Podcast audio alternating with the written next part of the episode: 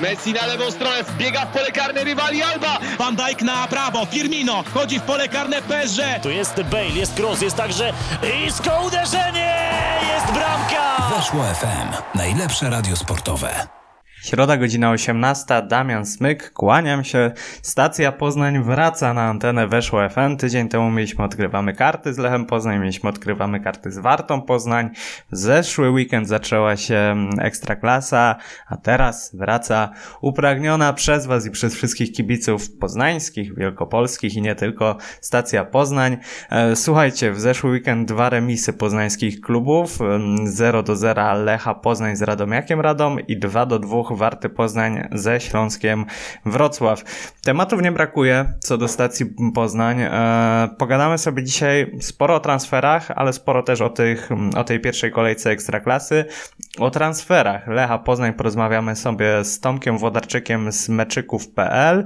Ta rozmowa będzie jako pierwsza. 20 minut z Tomkiem nie tylko o konkretach, nie tylko o nazwiskach, nie tylko o kwotach, ale też o takim spojrzeniu na politykę transferową, ale też politykę komunikowania tych transferów i tego, co się w ogóle w Lechu dzieje, a później z Mateuszem Kuźniewskim z WTK podsumujemy sobie te pierwsze 90 i drugie 90 minut poznańskich ekip w pierwszej kolejce Ekstraklasy.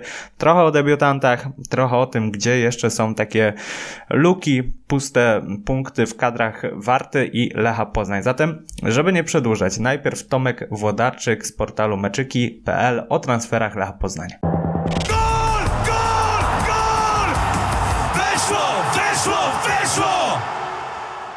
Tomasz Włodarczyk z portalu meczyki.pl jest z nami. Dzień dobry Tomku. Dzień dobry, witam. Słuchaj, e, informacja z wczoraj od ciebie. Luther Singh. Brzmi jak Luther King. Nie wiemy jeszcze, czy będzie tak samo no, takim liderem Lecha, tak jak był Luther King liderem amerykańskiego ruchu o wyzwolenie. Natomiast piłkarz ciekawy. Nie będziemy tutaj ukrywać.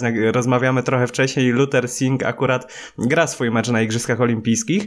E, piłkarz, jak spojrzymy sobie na te jego demka, takie typowe wideo wycinane przez agentów czy przez kluby na, na YouTube, wygląda ciekawie. Pytanie do ciebie na ile to jest realny transfer, na ile to jest piłkarz, tak z twoich obserwacji, z tego co gdzieś tam pewnie podpytywałeś, który no realnie może tego Lecha wzmocnić? Co do realności tego transferu, to wydaje mi się, że on jest e, realny pod jednym bardzo żelaznym punktem.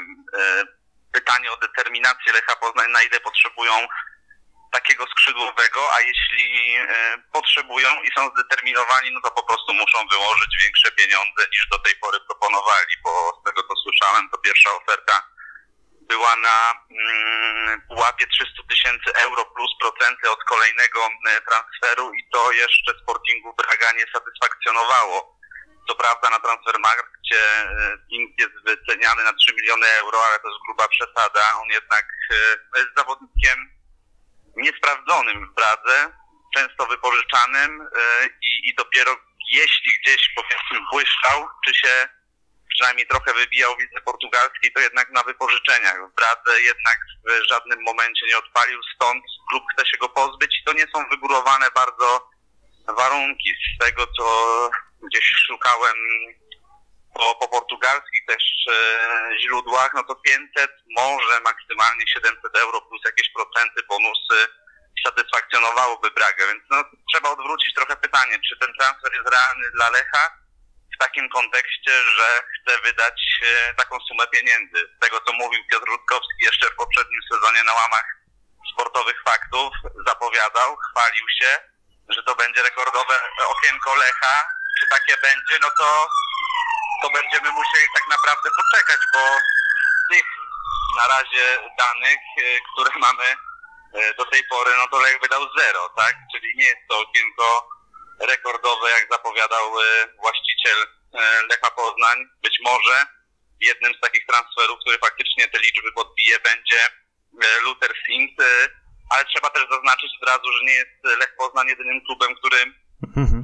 Się nim interesuje. Widziałem, że ofertę złożyła też Omonia Nikozja. Widziałem te liczby, szczerze mówiąc, na własne oczy. One też nie były imponujące, no ale też słyszę, że, że jeszcze Cypryjczycy będą o niego walczyli, więc e, no moim zdaniem tutaj jest kwestia już stricte determinacji Lecha, czy ten zawodnik jest numer jeden na ich liście, czy ten zawodnik stricte im pasuje do stylu, jaki chce grać Maciej Skorża, no i czy, czy po prostu mają takie pieniądze do wydania w kasie. Mhm. No, te negocjacje, o których mówisz, to trochę przypominają te negocjacje o Damiana Kądziara, gdzie też e, Eibar postawił wyższą kwotę, za jakiego Kądziara mógłby puścić na poziomie gdzieś około pół miliona euro. Lech zaproponował no 150 tysięcy euro.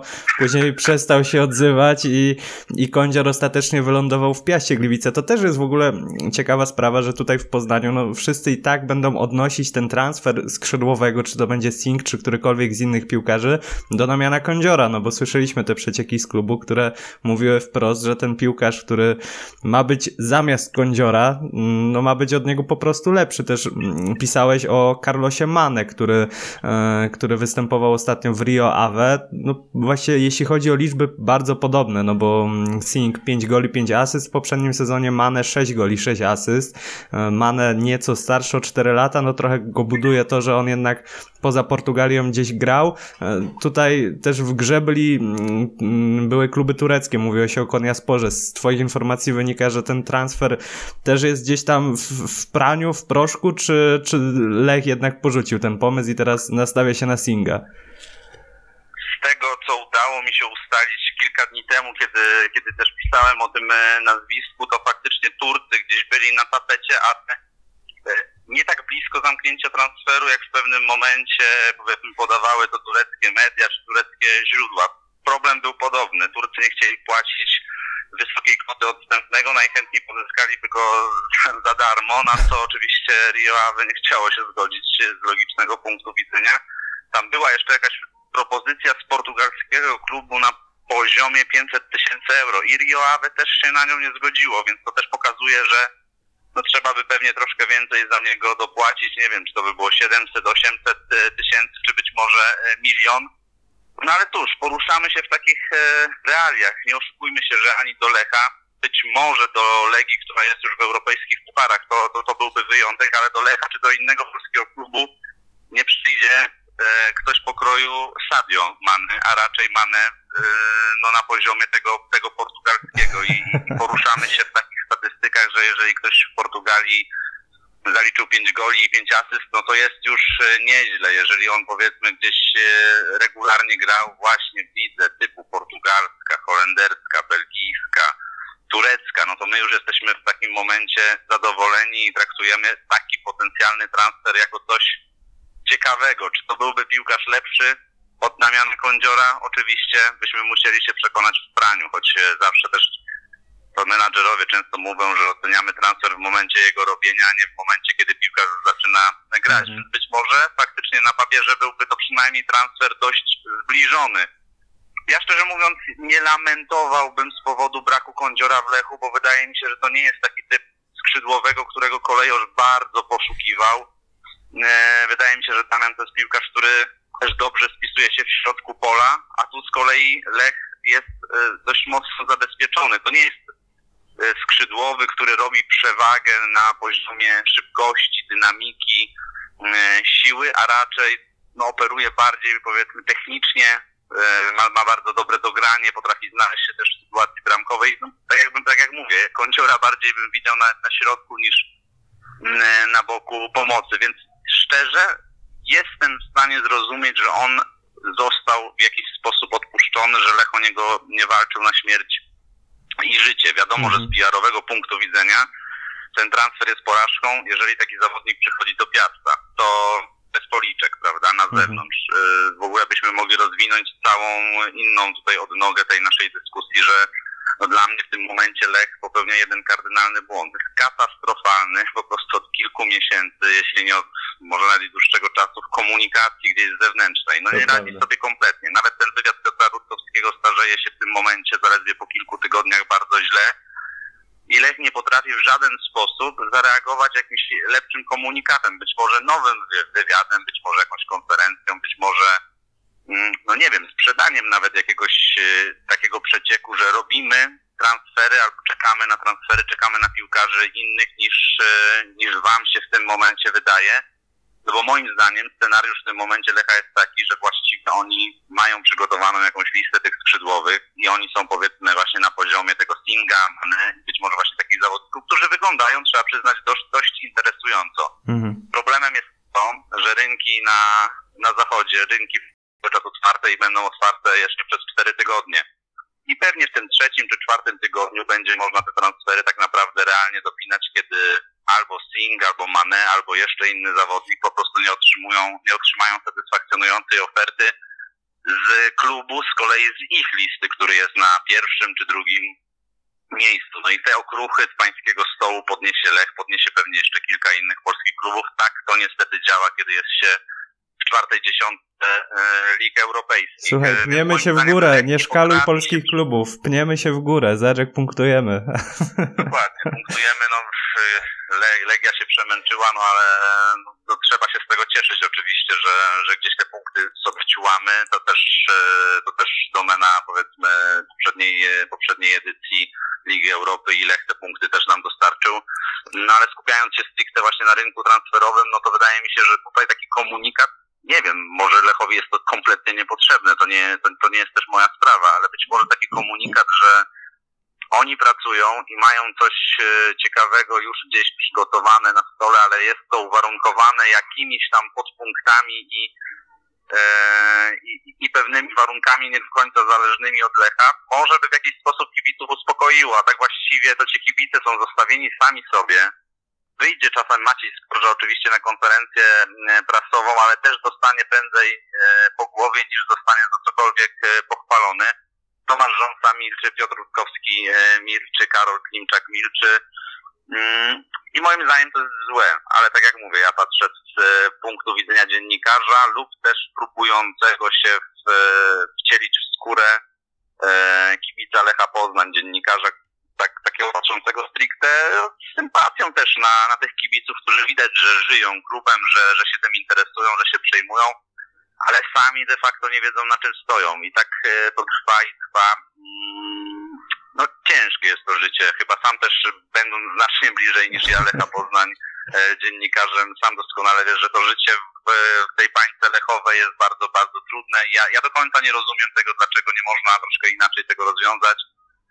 E, już ten wywód bardzo długi kończąc, e, wydaje mi się, że generalnie, e, a przekaz na zewnątrz tego nie mówi, kadra Lecha jest całkiem dobra albo bardzo dobra i wymaga tylko kosmetyki, żeby naprawdę powalczyć o, o Mistrzostwo Polski. Oczywiście zostawiam też pomysł jakby na grę, to jest zupełnie inna sprawa, ale patrzę na personalia, to, ten, to ta kadra jest naprawdę bardzo dobra. Mhm.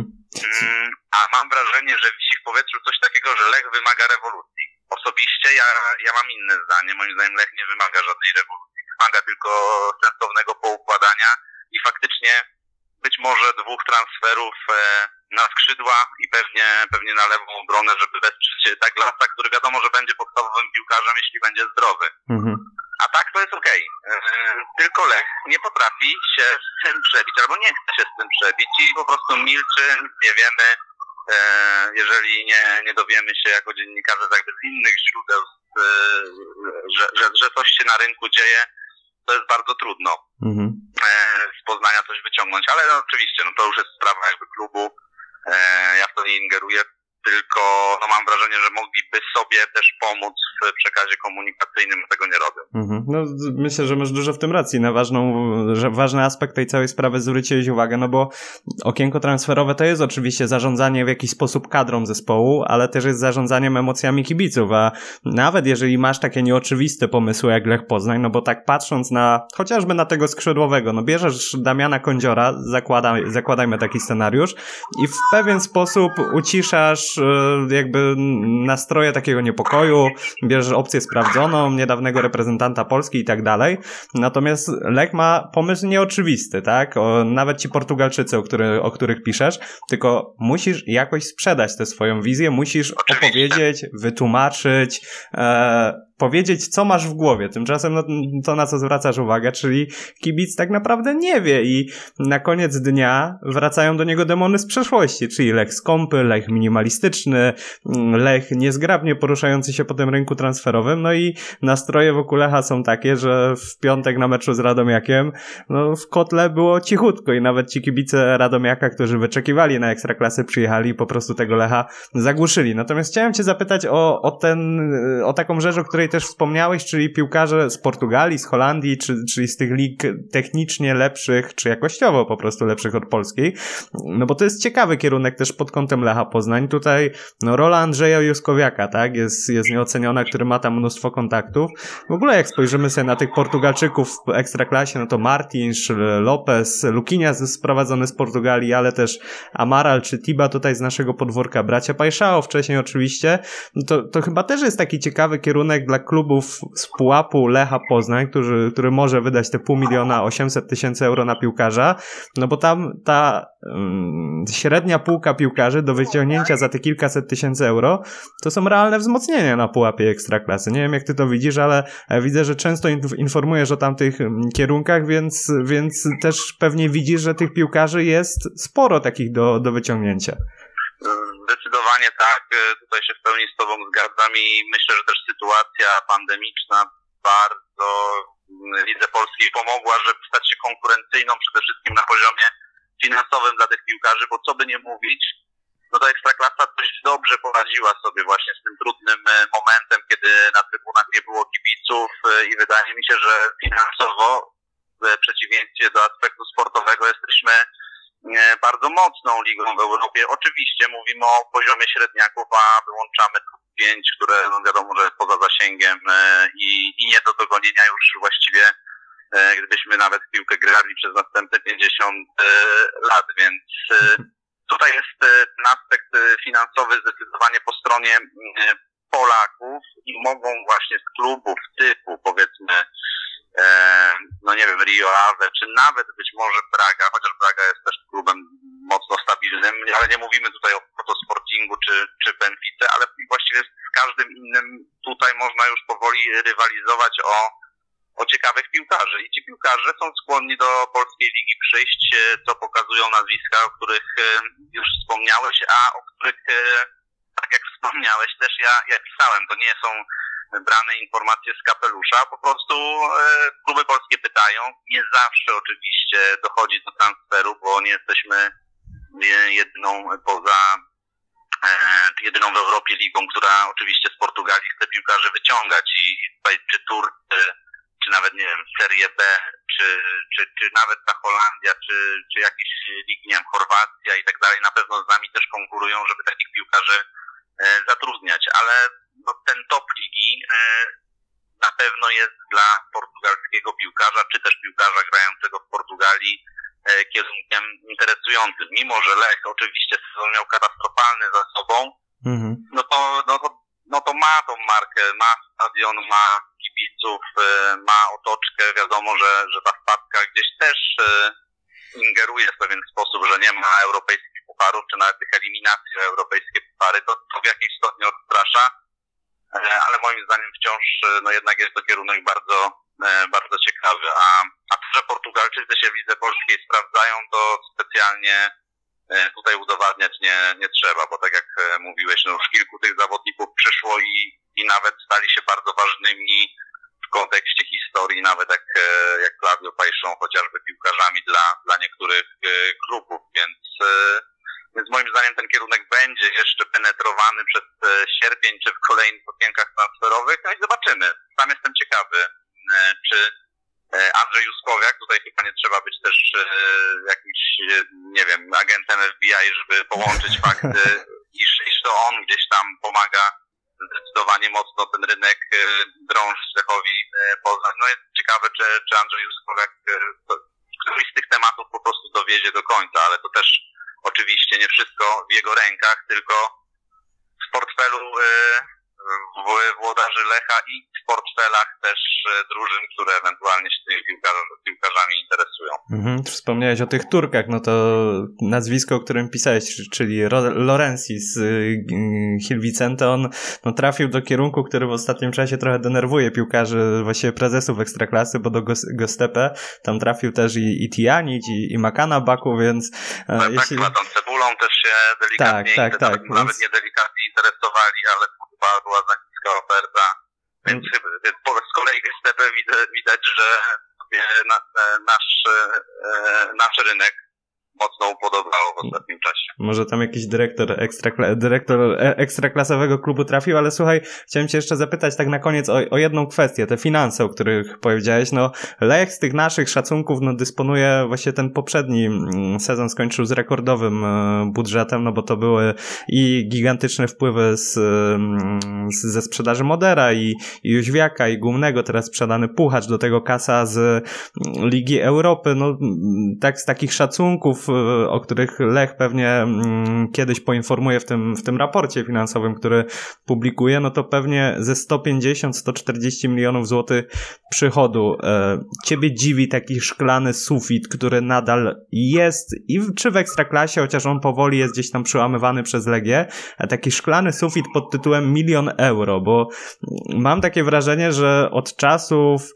no nie wiem, chociażby powrotu Rafała Murawskiego do Ekstraklasy, tak mniej więcej to umiejscowiając, no to ten milion euro jest trudny dla złamania. Nie wiem, czy to jest granica psychologiczna, mm, no bo te portfele mm, prezesów Ekstraklasy, czy generalnie ekstraklasowych klubów trochę puchną i to, co widzimy po Lechu, mm, sprzedaż sukcesywna młodych wychowanków za dobre pieniądze idzie dalej, ale ta granica miliona euro wciąż jest jakby nieprzebijalna i, i, i ciebie to dziwi trochę, czy, czy widzisz w tym jakiś taki no trend pod tytułem jesteśmy w Polsce i, i więcej po prostu przez jakiś czas nadal nie wydamy?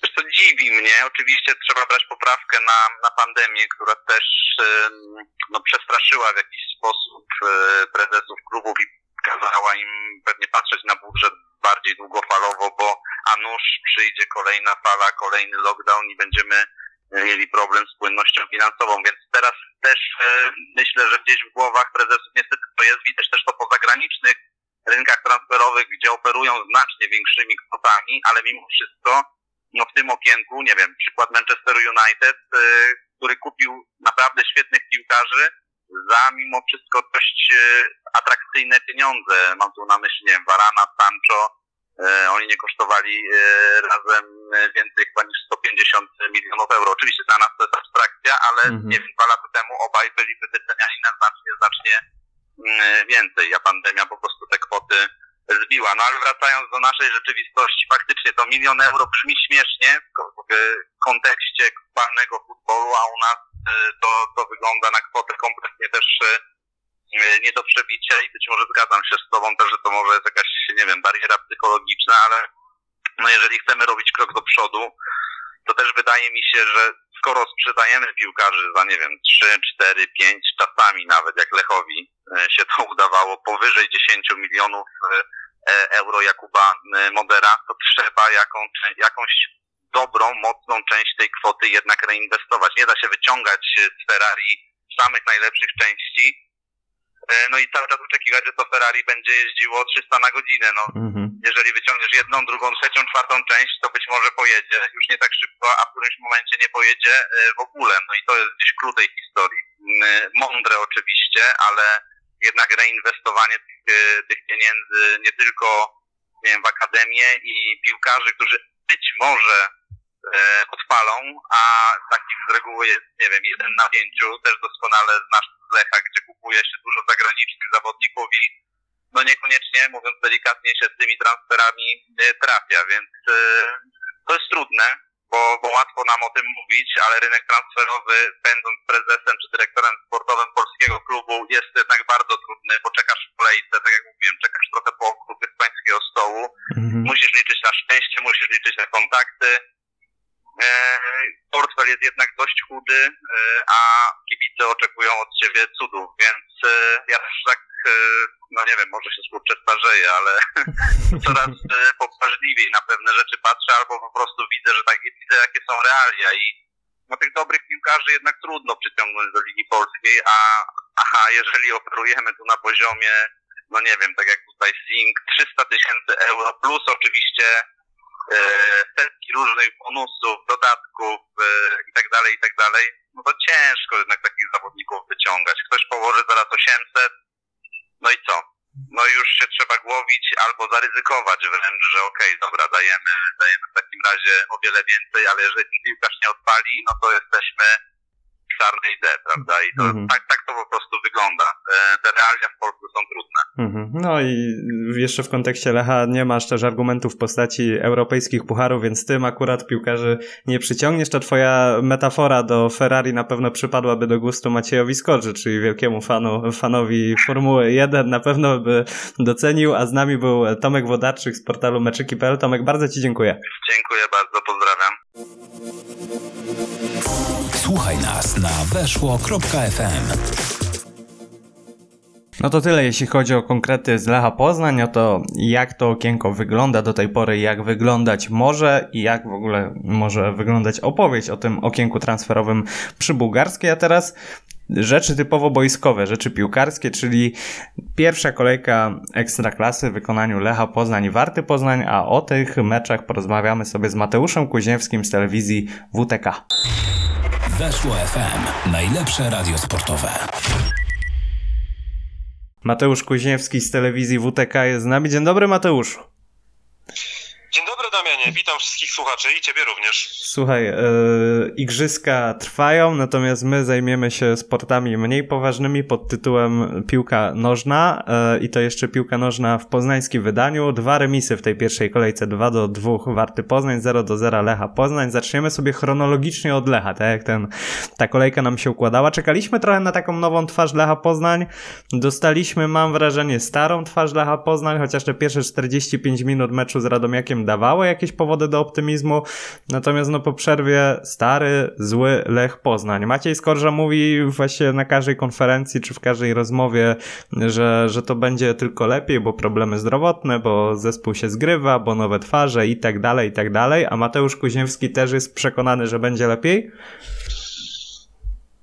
No, Poznań na razie nie daje nam żadnych powodów do tego, żeby mieć w sobie takie przekonanie i chyba tutaj się zgadzamy. E, jesteśmy zgodni w tej opinii. Ja w ogóle e, po pierwszej połowie meczu z Radomiakiem siedziałem na trybunie, zresztą siedzieliśmy blisko siebie i byłem chyba jedynym malkontentem na trybunie prasowej, który mówił, że mi się ta pierwsza połowa nie podobała. Potem po drugiej żałowałem trochę, że powiedziałem to w przerwie, bo chciałbym, żeby Lech w drugiej zagrał tak jak w pierwszej i stworzył sobie kilka sytuacji, ale ja poza tymi sytuacjami, które Lech stworzył sobie w pierwszej połowie, to nie widziałem tam jakiejś nowej jakości w grze Lecha Poznań, nie widziałem nowych pomysłów taktycznych, o których tak dużo opowiadał nam trener Maciej Skorża, że, że będziemy mogli zobaczyć trochę innego Lecha, no bo on tutaj e, przygotował kilka pomysłów, którymi będzie starał się zaskakiwać e, rywali. No na razie tego zabrakło. W pierwszej połowie już tego zabrakło, ale były sytuacje, Lech miał pomysł na to, jak dostać się pod bramkę Radomiaka, w drugiej połowie nawet tego pomysłu już zabrakło i rzeczywiście gra Lecha była do bólu przewidywalna i niestety tutaj e, duży minusik na koncie kolejorza po tym e, spotkaniu, bo ja rozumiem, gdyby Lech zremisował z Radomiakiem, ale ten Radomiak zagrałby jakieś e, wybitne zawody w Poznaniu, a właściwie poza tym strzałem w poprzeczkę Machado w pierwszej połowie, gdzie Lech miał sporo szczęścia, że nie stracił gola, pamiętajmy o tym, Mhm. E, no to moim zdaniem Radomiak niespecjalnie cokolwiek ciekawego e, pokazał. Podopieczni Panasika nastawili się, żeby gola nie stracić i właściwie można powiedzieć, że wykonali zadanie.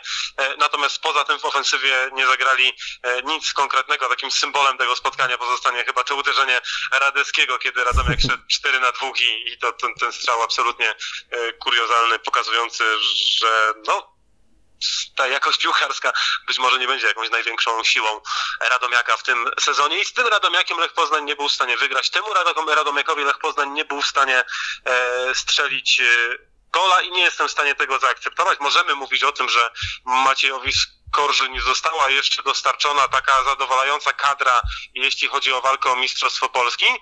No, natomiast no, chyba ma wystarczająco dobrą kadrę, żeby pokonać e, tak grającego Radomiaka. Radom nie był w stanie zrobić tego e, trener Skorża, nie byli w stanie zrobić tego piłkarze Lecha Poznań. E, zagrali bardzo przeciętny, żeby nie powiedzieć e, słaby mecz i na początku nowego sezonu wróciły demony sezonu starego. No właśnie, bo dużo mówi się tego lata o transferach, e, wypatruje się skrzydłowego, wypatruje się lewego obrońcy, natomiast no, może tu też warto odwrócić tę całą kwestię i porozmawiać o tym, że no to jednak wciąż jest kadra dobra, to jest kadra z piłkarzami na swoich pozycjach w Ekstraklasie wyróżniającymi się, taki no Pedro Tiba, Mikael Isak, Jakub Kamiński, teraz Barry Douglas, y, no to nie są ułomki i to nie są piłkarze słabi, więc może w tej cało, cało wielkopolskiej, tej całopoznańskiej dyskusji o tym, dlaczego nie ma transferów, może trzeba przechylić trochę tę wajchę i rozmawiać też, czemu Lech nie rośnie i czemu no, Maciej Skorża, no póki co zaczyna, ja wiem, że wiara w tego trenera jest spora, biorąc pod uwagę sezon 2.14-2.15, a może trzeba jeszcze więcej rozmawiać o tym, dlaczego Lech nie pokazuje nowej twarzy i, i, i coraz mocniej rozliczać też trenera Skorże z tego wszystkiego. No to już jest rzeczywiście ten moment, w którym możemy stanąć przed trenerem Maciejem Skorżą i powiedzieć sprawdzam, bo jeszcze w poprzednim sezonie szkoleniowiec Lecha Poznań miał wytłumaczenie, które kupowaliśmy bez większego problemu, a mianowicie, że on wszedł w niezwykle trudnej sytuacji i że on absolutnie nawet się nie domyślał, że będzie tak trudno. Podkreślał to wielokrotnie, że jest dużo gorzej niż myślał z tą drużyną. E, a zatem wybaczyliśmy mu tę słabiutką końcówkę sezonu, kiedy on już był trenerem Lecha Poznań, kiedy nie zadziałała ta nowa miotła, kiedy okazało się, że jednak nie ma Maciej Skorża czarodziejskiej różdżki, którą dotyka, dotyka Lecha i on nagle zaczyna grać jak znud. To tak nie było, ale myśmy to rozumieli, ponieważ wiedzieliśmy, w jak bardzo głębokim kryzysie pogrążona była drużyna Lecha Poznań. No ale teraz ma za sobą Maciej Skorża cały okres przygotowawczy, mógł popracować z tymi piłkarzami. Piłkarzy ma nie najgorszych. Na ten pierwszy mecz w wykonaniu kolejorza słabiutki. Mm, oczywiście jest za wcześnie, żeby tutaj mówić o jakimś wotum nieufności, czy, czy o tym, że Maciej Skorża nie sprawdza się w Lechu Poznań, ale jeżeli jeszcze kilka spotkań takich zobaczymy, no to myślę, że będzie można rozpocząć taką dyskusję, czy aby Maciej Skorża na pewno jest cały czas topowym trenerem na polskie warunki, czy jak to niektórzy mówią, ten pociąg mu nie odjechał. Ja na razie nie chciałbym wysnuwać tak daleko idących wniosków, bo tak jak mówię, jest za szybko, no i mam nadzieję, że nie będziemy musieli tego robić, że rzeczywiście m, mm, trener Lecha Poznań przekona nas jakością gry e, kolejorza do tego, że jednak e, jest tak dobrym fachowcem, za jakiego się go uważa. A zatem no, oczekuję od tego, że Lech Poznań zacznie po prostu grać lepiej. E, musimy zacząć wykorzystywać jakość piłkarzy, których mamy do dyspozycji. Mamy Pedro Tibe, e, lidera tej drużyny, który no, jest e, jednym z najlepszych pomocników tej ligi. Generalnie mamy bardzo dużo jakości w środku pola, no bo e, jest Joao Amaral z ławki, wchodzi Dani Ramirez, e, jest Nika Kwekweskiri, który również e, potrafi się w środku pola popisać zagraniem nietuzinkowym. Jest Radosław Murawski, którego jeszcze nie zobaczyliśmy na boisku, a, a na pewno e, będzie taką postacią, po której wiele sobie e, obiecujemy. Jest e, Kalstrem, który, który również jakimś bardzo słabym piłkarzem nie jest i mógłbym tak wymieniać. Ja po tym mhm. środku pola Lecha właśnie oczekuję, obiecuję sobie najwięcej, bo tutaj mamy bardzo dużo jakości. Mamy Kubę Kamińskiego na boku. Wygląda na to, no to pierwszy mecz, więc jeszcze może za szybko, żeby mówić, ale było widać ochotę do gry, było widać trochę inne nastawienie i, i że Kuba wchodził w dryblingi, brał grę na siebie, tracił mniej piłek niż w poprzednim sezonie, także wyglądało to lepiej niż, niż w tym poprzednim sezonie, który dla Jakuba Kamińskiego dobry, dobry nie był. Słaby występ Michała Skurasia. To nie jest chyba pomocnik, który powinien e, wychodzić w wyjściowej 11 w meczach ekstraklasy. Właśnie no wiesz chyba, są jakieś kontuzje, no ale potrzebujemy na pewno kogoś nowego. Natomiast Lech ma dużo jakości i Lech tej jakości nie pokazuje i to jest kamyczek do ogródka Macieja Skorży, e, a nie jest to kamyczek do ogródka akurat e, prezesów Lecha czy dyrektora Tomasza Rzący. Tam są duże kamienie, ale o nich pewnie jeszcze za chwilę porozmawiamy. Właśnie chciałem cię o tego rzeczonego Michała Skórasia zapytać. Ja mam takie poczucie, że występ Skórasia w tym spotkaniu to był taki występ, po którym Maciej Skorża e, jakby robi kompilację wszystkich zagrań Skórasia po tym spotkaniu. Następnego dnia idzie na biuro, do biura na pierwszym piętrze przy Bułgarskiej i mówi, panowie, to jest fajny chłopak na wejście na 20-30 minut, to jest chłopak z potencjałem, natomiast to nie jest chłopak, który no, da nam jakość taką w perspektywie całego sezonu na skrzydle. Macie 7 dni, chce skrzydłowego. Jest jestem w stanie sobie wyobrazić Macieja Skorży, który robi coś takiego e, tak zupełnie szczerze. Natomiast e, no, powiedziałeś słusznie, Michał Skóraś to nie jest gość, który powinien grać od początku. To jest gość, który może wchodzić sobie na ostatnie 20-30 minut, bo on ma nawet taką charakterystykę. Tak, tak. To jest y, piłkarz szybki, który potrafi się urwać. Czasami wyjdzie mu fajne dośrodkowanie, czasami wyjdzie mu dribbling, ale to jest takie wyjdzie albo nie wyjdzie. Natomiast nie jest to skrzydłowy na Lecha Poznań, na pewno nie jest to piłkarz o takich umiejętnościach jak Jakub Kamiński, e, nie jest to mm, e, piłkarz o takich umiejętnościach jak Damian Kondzior na przykład, e, czy, czy, czy Maka na Baku, czy, czy mógłbym jeszcze wymieniać piłkarzy, którzy byli rozważani gdzieś tam w kontekście Lecha Poznań, ale ostatecznie do tego Lecha Poznań nie trafili. E, Jeżeli Michał Skóraś miałby być podstawowym obrońcą drużyny z Ekstraklasy, to nie Lecha Poznań. Niech on idzie po prostu do jednej z ekip dolnej ósemki Ekstraklasy. Być może tam odnalazłby się na boisku. Natomiast e, oczekiwania wobec Lecha są zbyt duże i my nie możemy wychodzić e, piłkarzem o takiej charakterystyce na, na boisko. No sporo Lech na tym niestety traci. Wszyscy widzieliśmy, jak wyglądał ten występ Michała Skórasia. Nie chcę się nad nim e, znęcać, nie chcę się nad nim pastwić, no ale rzeczywiście momentami oczy troszeczkę bolały. Mhm. No to ostatnie pytanie o Lecha Poznań. Wygląda na to, że George Cyrnomarkowicz wyfrunie z Poznania, wszyscy gorzko zapłaczemy, natomiast e, wiele mówi się podczas tego okienka o skrzydłowym, o drugim lewym obrońcy, za, który gdzieś naciskałby na Barego Douglasa, natomiast ja też patrzę sobie na zestawienie stoperów na te kolejne pół roku. Jeżeli odejdzie Cyrnomarkowicz, no to zostanie Salamon, Sa- Szatka, Milić, Rogne na pół roku, no bo zimą wygasa mu kontrakt i tyle. Czy to nie jest tak, że stoper też jest potrzebny Lechowi już na teraz? No bo tak naprawdę e, Lech zostanie za pół roku z trójką stoperów. Stoper i bramkarz i pewnie skończy się tak, że Lech Poznań po prostu skupi się na tym zimowym okienku transferowym, bo już mamy sygnały z klubu, że nowego bramkarza nie będzie i że jeżeli przyjdzie nowy bramkarz, to dopiero zimą, natomiast nie latem i tak samo będzie ze stoperem. No oczywiście, żeby się przydał, tylko że Lech Poznań w swoich ruchach musiałby wreszcie przestać być minimalistyczny, natomiast e, cały czas coś takiego obserwujemy. E, Ja przepraszam, że akurat odejdę od tematu środkowych obrońców, ale ostatnio bardzo ciekawego argumentu w moim programie Fan Club Studio w telewizji WTK użył Kuba Szymczak, były Mhm. dziennikarz mediów klubowych, między innymi również były dziennikarz e, mojej stacji i on powiedział bardzo wyraźnie, ja nie rozumiem, dlaczego Lech Poznań nie ściągnął Damiana Kądziora. Lech Poznań ma w tej chwili tyle pieniędzy, że jeżeli chciałby jeszcze ściągnąć jakiegoś większego kozaka, po, posłyszeliśmy, że Lech Poznań nie ściąga Kądziora, bo chce ściągnąć kogoś, kto jest y, lepszy od Damiana Kądziora. Taki, takie, są, takie są sygnały i tak nieoficjalnie można, takie zdania nieoficjalnie można usłyszeć w klubie. Ale to czemu nie weźmie Kądziora i jeszcze tego piłkarza? Przecież stać nas na to, chyba stać nas na to, żeby ta kadra była rzeczywiście silna i żeby y, ci piłkarze po prostu walczyli między sobą o miejsce w pierwszej jedenastce. E, No ale Lech Poznań tego nie zrobi, no bo właśnie tutaj pada to, to, to odwieczne słowo minimalizm i to niekoniecznie jest minimalizm związany z tym, że Lech nie chce walczyć o mistrzostwo i wystarczy mu na przykład miejsce premiowane europejskimi pucharami. To jest właśnie pewien minimalizm w ruchach transferowych e, i brak odwagi w tych ruchach, brak takiej zamaszystości, brak wykorzystania tego, że mamy teraz środki, żeby rzeczywiście się wzmocnić i żeby ta drużyna nie miała słabych punktów. A tak, no niby, tak jak mówisz, w środku obrony mamy tych kilku piłkarzy, ale wystarczy, że e, któryś zawodnik będzie w fatalnej dyspozycji albo złapie kontuzję i my już będziemy problem. I znowu się na ten problem nie Wiemy, jakim obrońcą jest Tomasz Rogne i że tak pół na pół albo jest zdrowy, albo nie jest zdrowy, e, a zazwyczaj nie jest zdrowy. Y, No i mm, to jest ogromny problem. Y, Co do innych obrońców, no to oni pewnie prezentują określoną jakość i jeszcze ktoś, ktoś by się przydał, żeby tę defensywę wzmocnić. Natomiast zakładając, że wszystko będzie ok, to my sobie z tym stanem personalnym tej jesieni poradzimy w obronie. Tylko, że my nie wiemy, czy to wszystko będzie ok, czy nie przydarzy się jakiś pech, nie przydarzy się jakaś kontuzja i tak dalej, i tak dalej. I Lech Poznań znowu nie chce się tutaj zabezpieczyć. Lech Poznań e, znowu woli podjąć to być może minimalne, ale jednak ryzyko.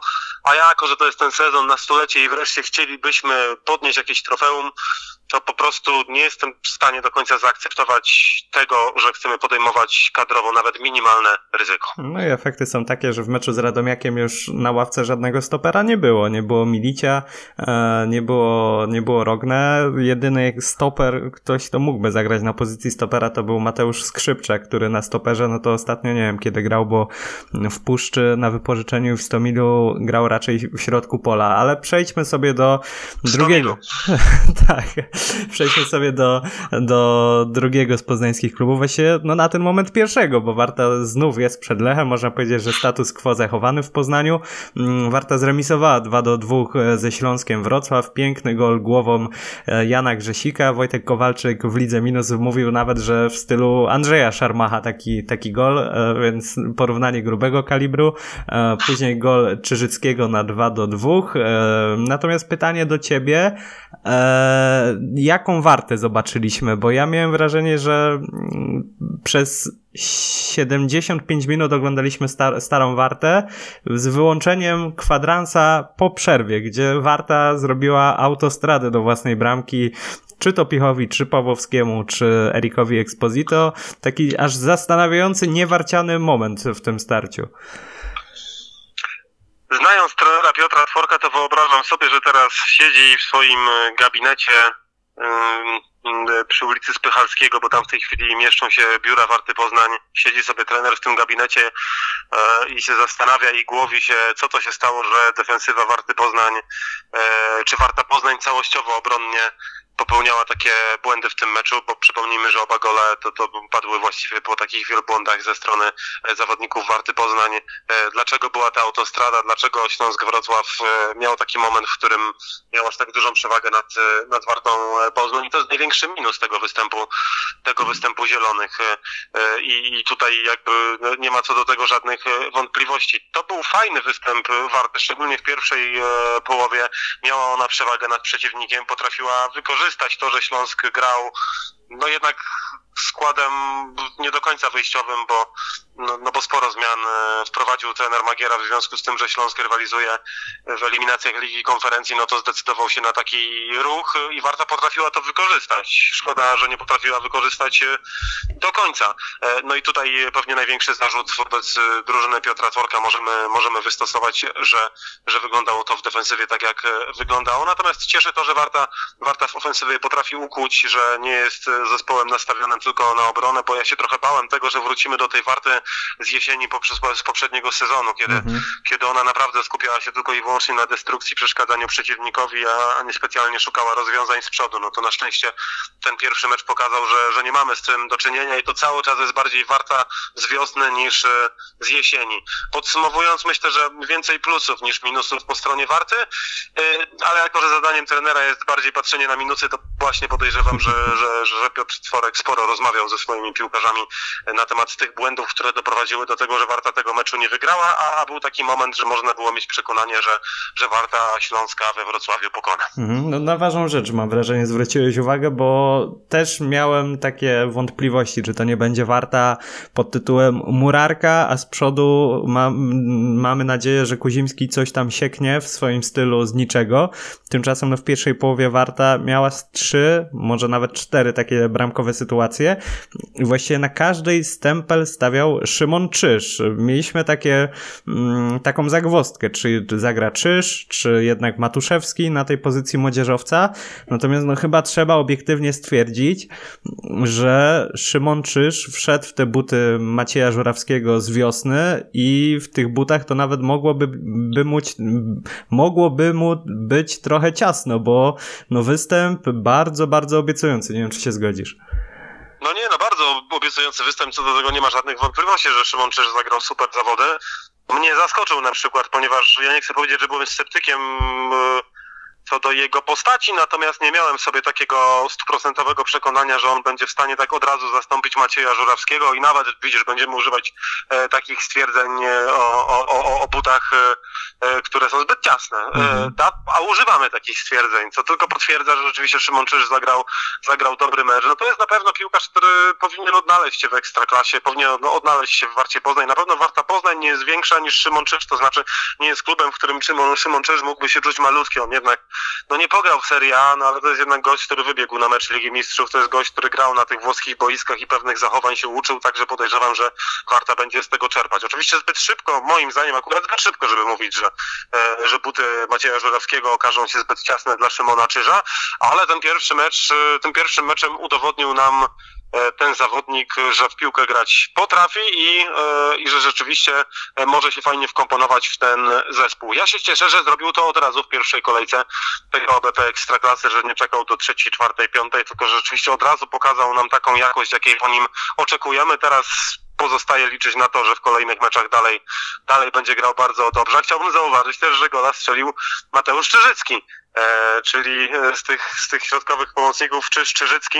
E, obaj panowie po pierwszej kolejce mogą być z siebie zadowoleni. Oczywiście przy tym golu Czyżyckiego sporo szczęścia, bo tam był rykoszet, ale, ale sam fakt, że trafił do siatki ten zawodnik e, jest istotny. Ja przyglądałem się Mateuszowi Czyżyckiemu w sparingu z Górnikiem Zabrze, który miałem okazję komentować, no i mówiąc delikatnie, nie do końca byłem zachwycony jego postawą, no to może jednak udowodni nam wszystkim, że, że może warcie coś e, dać. Bardzo się bałem tego braku Macieja Żurawskiego i że, i że na tej pozycji numer 10 tego ofensywnego pomocnika zabraknie jakości. No na razie mm, być może okaże się, że te moje obawy były zupełnie, zupełnie niepotrzebne. Niezły też występ Milana Koryna, może nie jakiś rewelacyjny, ale, ale również ciężko się przyczepić do tego piłkarza. Ogólnie Warta zagrała, zagrała niezłe spotkanie i tak jak mówię, trochę szkoda, że nie udało się go e, wygrać. E, no i oczywiście no, wielkie gratulacje dla, dla Jana Grzesika, no bo tak już realnie patrząc na efekty działań na boisku, no to to był, to był zawodnik Warty, który poradził sobie zdecydowanie najlepiej i też mam wrażenie, że jest to zawodnik, który w Warcie Poznań najzwyczajniej w świecie się rozwinął i widać, że ta praca pod okiem Piotra Tworka przynosi u niego świetne efekty. Mhm, aż szkoda, że na prawej obronie w kadrze polskiej taka konkurencja, bo może jeszcze na wahadełku by pośmigał, ale mówiąc zupełnie poważnie, e, Milan Koryn, wspomniałeś to nazwisko, drugi z debiutantów od pierwszej minuty, bo jeszcze Matuszewski wszedł mm, w drugiej połowie. Mam wrażenie, że sprawdziło się, to znaczy w tym pierwszym meczu dostaliśmy to, co mówił o Korynie Michał, ym, przepraszam, Piotr Tworek, czyli no nie będzie dryblował jak Baku, natomiast e, u niego to nie będzie tak, że na boisku wieje tylko w jedną stronę, że wieje tylko do, do przodu. Mógł mieć swojego gola, ale też, no może nie jakiś gigantyczny plus przy tym nazwisku, ale jakiś tam plusik na pewno możemy po, postawić. To nie był występ pod tytułem Mario Rodriguez i jego pierwsze minuty w Warcie, gdzie no chłop wygląda jak bez mapy.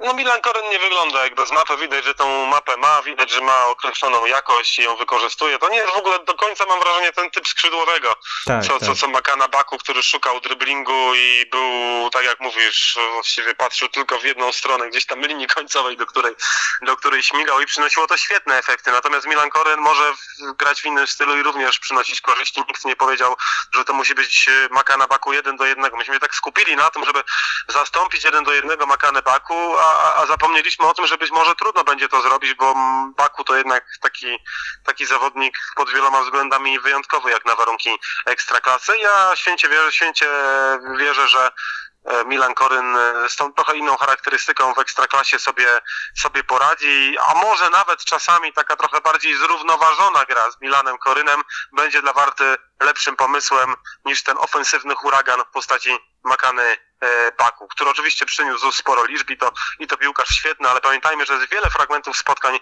w których Warta musi zagrać z głową i nie może się podpalać, bo to, że my mówimy, że chcemy Warty takiej jak z wiosny, ofensywnej to jedno, ale sam Piotr Stworek doskonale zdaje sobie sprawę, że będzie czasami trzeba grać e, z głową i wydaje mi się, że Milan Koryn może to tej drużynie dać. Jak będzie, to się okaże, no bo mówię, cały czas oceniamy wszystko po pierwszej kolejce, ja tego bardzo nie lubię, ponieważ jedna kolejka to troszeczkę za mało, no ale ten pierwszy mecz pokazuje, że nie będziemy tutaj teraz siedzieć i rozpływać się nad Milanem Korynem, tak jak rozpływaliśmy się właściwie od samego początku nad Makaną Baku, ale możemy sobie powiedzieć, że ten piłkarz na razie nie gra poniżej oczekiwań, nie powalił nas na kolana, ale myślę, że ma szansę jeszcze to zrobić. Mhm. Mówisz, że nie lubisz oceniać po pierwszej kolejce, to słuchaj, po którejś jeszcze zadzwonię. Po piątej, po dziesiątej, ale przekręcę. E, Mateusz Będę Kuźniewski. bardzo wdzięczny, polecam się na przyszłość. Mateusz Kuźniewski z telewizji WTK był z nami. Mateusz, bardzo Ci dziękuję. Dziękuję serdecznie, do usłyszenia.